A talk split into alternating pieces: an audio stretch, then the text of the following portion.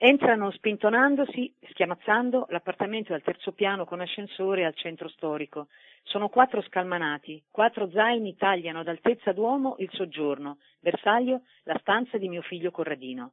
A seguire frullano sul letto soppalcato anche otto puzzolenti Nike, ultimo modello. No, scusate un momento ragazzi, bofonchio sommersa dalle masserizie che sto sistemando in frigo. Nessuno che faccia il gesto di aiutarmi. Ma vi sembra il modo? Siete dei gran maleducati, vorrei dire, ma mi mordo il labbro e sto dritta perché, si sa, gli amici dei figli sono sacri, dovessero avere una crisi di identità. Eh, siamo troppo contenti, mamma, perché oggi c'è la finale. Vabbè, ma perché prendersela con gli zaini? Sblam, Corradino mi ha chiuso la porta di camera sua in faccia e la parola mi muore in gola sistemo le vettovaglie, succhi, Coca-Cola, patatine, cioccolata, ma anche frutta, verdura, riso integrale, da alternare con le godurie crea burufoli, eh, do o tedes, tre di uffa e mezzo chilo di che palle per una ventina dei miei, ma chi diavolo me lo fa fare?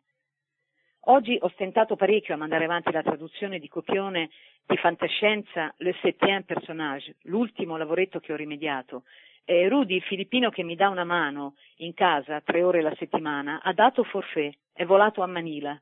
Un mese intero, vacanze. Eh, io quest'anno ho fatto 13 giorni in Calabria, ospite di un'amica. Come faccio senza di te? gli ho chiesto smarrita. Eh, no problem, signora, io manda mio cugino Giuseppe, sempre di Manila, lui bravo. No, non ci siamo, eh. proprio non mi va che un Giuseppe qualsiasi frughi tra la mia biancheria intima e fichi il naso tra le mie lenzuola. Sarà che mi dolgono le braccia, il peso dei pacchi, sarà che sono depressa, mi toccherà mettere a tavola la mandria, crollo su una sedia, mi accendo una sigaretta, tanto per tirare il fiato, si fa per dire. Non faccio in tempo a dare la prima boccata che Corradino mi passa davanti a razzo, diretto al frigo, e mi strappa via la sigaretta. Miseria ladra, ho le labbra secche e mi viene anche via un pezzetto di pelle. Ma sappiamo che fa male fumare, mamma? Il mozzicone sfrigola nel lavello. Frustrata. Chi? Io? Intanto che squilla il telefono. Non faccio neppure il gesto, non riesco più ad arrivarci al telefono ultimamente, sono le bollette che vengono da me. E lui eh, che dice, bella, ciao.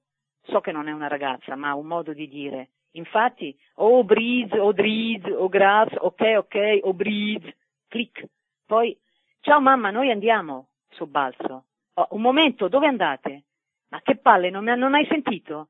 Ma non ho capito, parlassi italiano almeno. Al campo sportivo, no? La cosa più ovvia del mondo. Ma e i compiti? Non ne abbiamo. Come, niente da studiare? Quattro teste fanno no, no. No, tu non vai da nessuna parte se prima non hai messo in ordine camera tua. L'ho detto, l'ho detto. Oh, mi fissano, fossi impazzita, gli avessi chiesto la luna. Infiniti secondi poi un inaspettato e acquiescente ok Vabbè, è già qualcosa, anche se non è un oh grad. Spariscono dentro. Brava, ce l'hai fatta. Di qui non passate, cari Corradino e soci, non sarò il vostro Rubicone. Un minuto, non arriviamo a due. Tutto fatto, noi andiamo. Già fatto. Ma come? Non posso entrare a controllare, che figura mi fai fare, mi direbbe incarognito mio figlio. Non ti fidi di me? Eh, dovesse avere una crisi di insicurezza.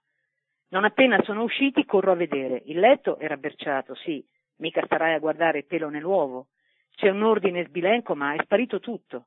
E dove sono finiti la massa di libri, fogli da disegno, fumetti, pennarelli, i cumuli di t-shirt, le felpe, i calzini, i roller e gli immancabili jeans, due misure sopra?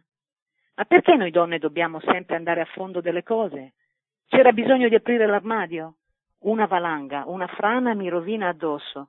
L'impulso è irresistibile, far volare fuori tutto, ma eh, sarebbe diseducativo al massimo. E così rificco dentro a piene mani e, ai, che dolore! Per chiudere devo anche prendere a spallate le ante.